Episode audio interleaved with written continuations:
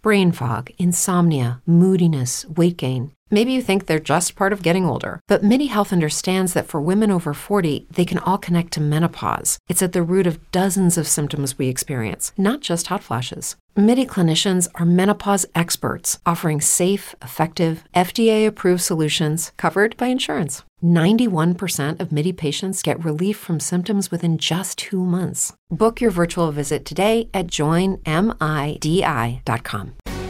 Captain Kirk Squires is on our AT&T line, and uh, Captain Kirk has had a celebrity run in this weekend. What happened, Captain? MTS, good morning from Southwest Florida, sitting on the Lanai, 80 degrees, sunshine, no breeze. Beautiful morning here.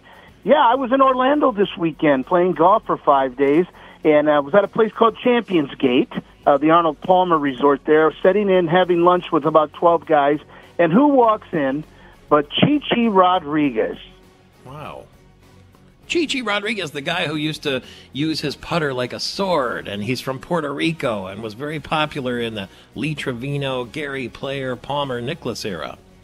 Yes, he's the, he's the one that had the Zorro, and if you remember, he used to put his hat over the hole if he got a birdie or an eagle, and and the people on the tour hated that, so he switched to the the Zorro sword to be his trademark. But uh, I, I did a I did an MPS. Uh, I invited myself to the party. He was sitting outside by himself on the patio, and I walked out wow. and I put it in my phone and like I was going to take a picture. He said, "Come on over." He talked to me for 20 minutes. I sat there with him, just him and I, one on one. Wow, what'd you talk about? Well, I asked him a bunch of questions. Are you still playing golf? He said, "No, I quit about three years ago when the women were out driving me." I, I, I asked him if he sees any of the old guys anymore, you know, like Nicklaus and Player and in uh, Trevino, and he says, "Oh, I see Gary Player all the time." He said Gary Player would look at your big belly and tell you you need to lose some weight and stop drinking oh, beer. wow, he pulls no but, punches, huh? No, but I said uh, I'm not going to stop drinking beer. So then I asked him if he sees Trevino anymore, and he just deadpan said, "No, I don't like Mexicans."